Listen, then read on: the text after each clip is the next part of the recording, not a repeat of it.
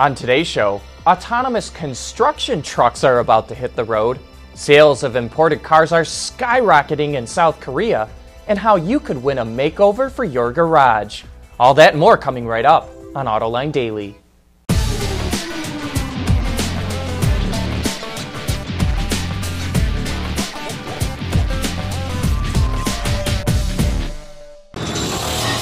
This is Autoline Daily for August 25th of 2015.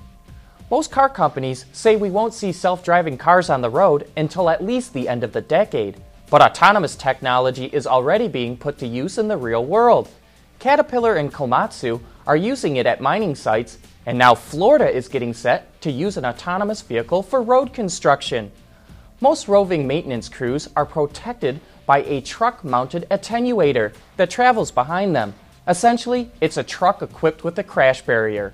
While these are great at keeping the crew safe, the driver is still at risk.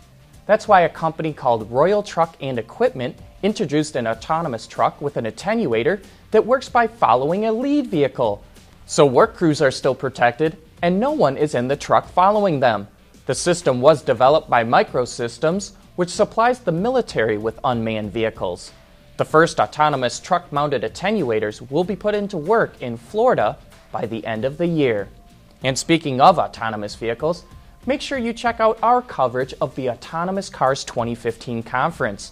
John will be interviewing the experts from the floor of the show, so keep checking out Autoline.tv for the latest interviews. Well, this is the part of the job that we hate. IndyCar driver Justin Wilson died yesterday from a head injury that he sustained at the Pocono race on Sunday. Wilson was hit in the helmet by debris after then leader Sage Karam struck the outside wall and parts flew off his car. Our thoughts and prayers go out to Wilson's family and friends. We'll be back with more right after this. AutoLine Daily is brought to you by Bridgestone Tires, your journey, our passion. Dow Automotive Systems, breakthrough technologies for lightweight vehicles. Hyundai. Learn more at Hyundai.com.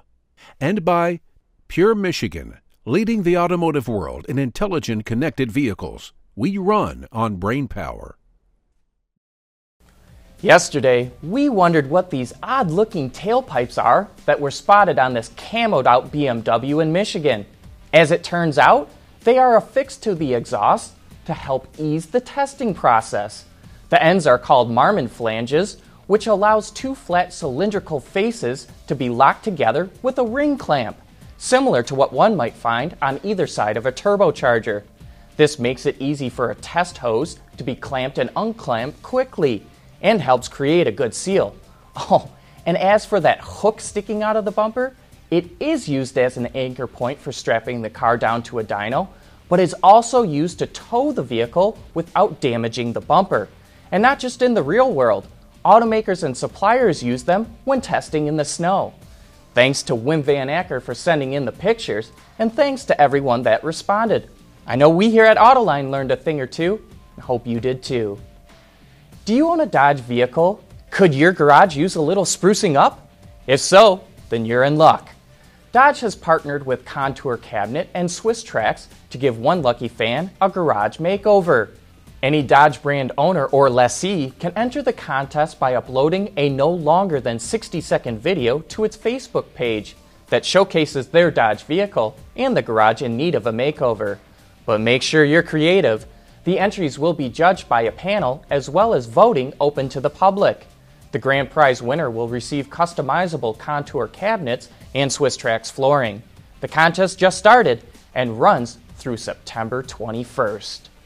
You know, ever since South Korea entered into free trade agreements with the European Union and the United States, sales of imported vehicles have skyrocketed.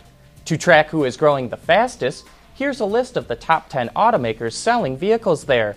While Korean automakers still dominate their home market, European and US automakers are quickly gaining market share. Sales of Japanese brand cars are also growing fast. Note the strong growth by SsangYong and Samsung, two Korean brands that we usually don't hear much about.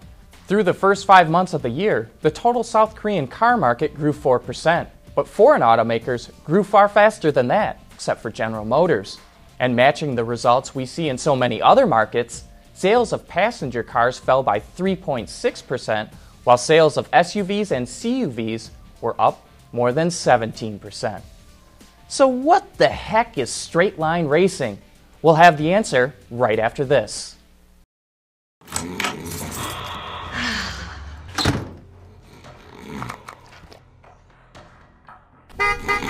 Hey! Did you have a good nap? The Firestone Destination LE2.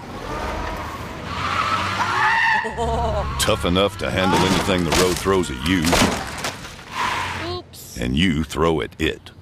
Durable, dependable Firestone tires. Whatever you drive, drive a Firestone. We here at Autoline consider ourselves to be pretty big race fans, but we certainly had never heard of straight line racing before.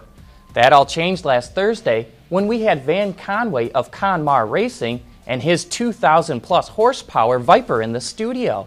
While the races range in length and how they're run, here Van describes what takes place at a few of the events and how they can differ from drag racing. It's invitation only, and the format of that race is a 60 mile an hour run up, and the Christmas tree is right there at the 60 mile an hour point. And if the cars are no farther than three feet apart, you'll get the green light. And then you run for 1,500 feet, so about a quarter mile. So you're not coming out of the hole like the old days, drag racing, Milan Dragway, or wherever street you were on as a kid, Woodward.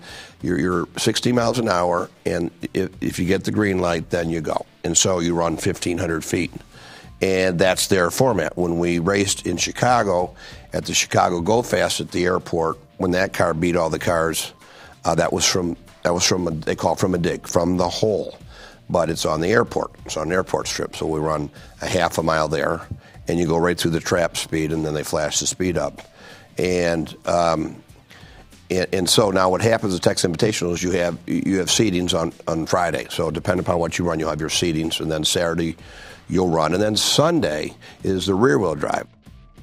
The end goal of these races are to get crowned the fastest street legal car in the various lengths. But if you'd like to learn more about the sport, you can watch that entire show right now on our website, autoline.tv, or check it out on our YouTube channel. That wraps up today's report. Thanks for watching, and please join us again tomorrow.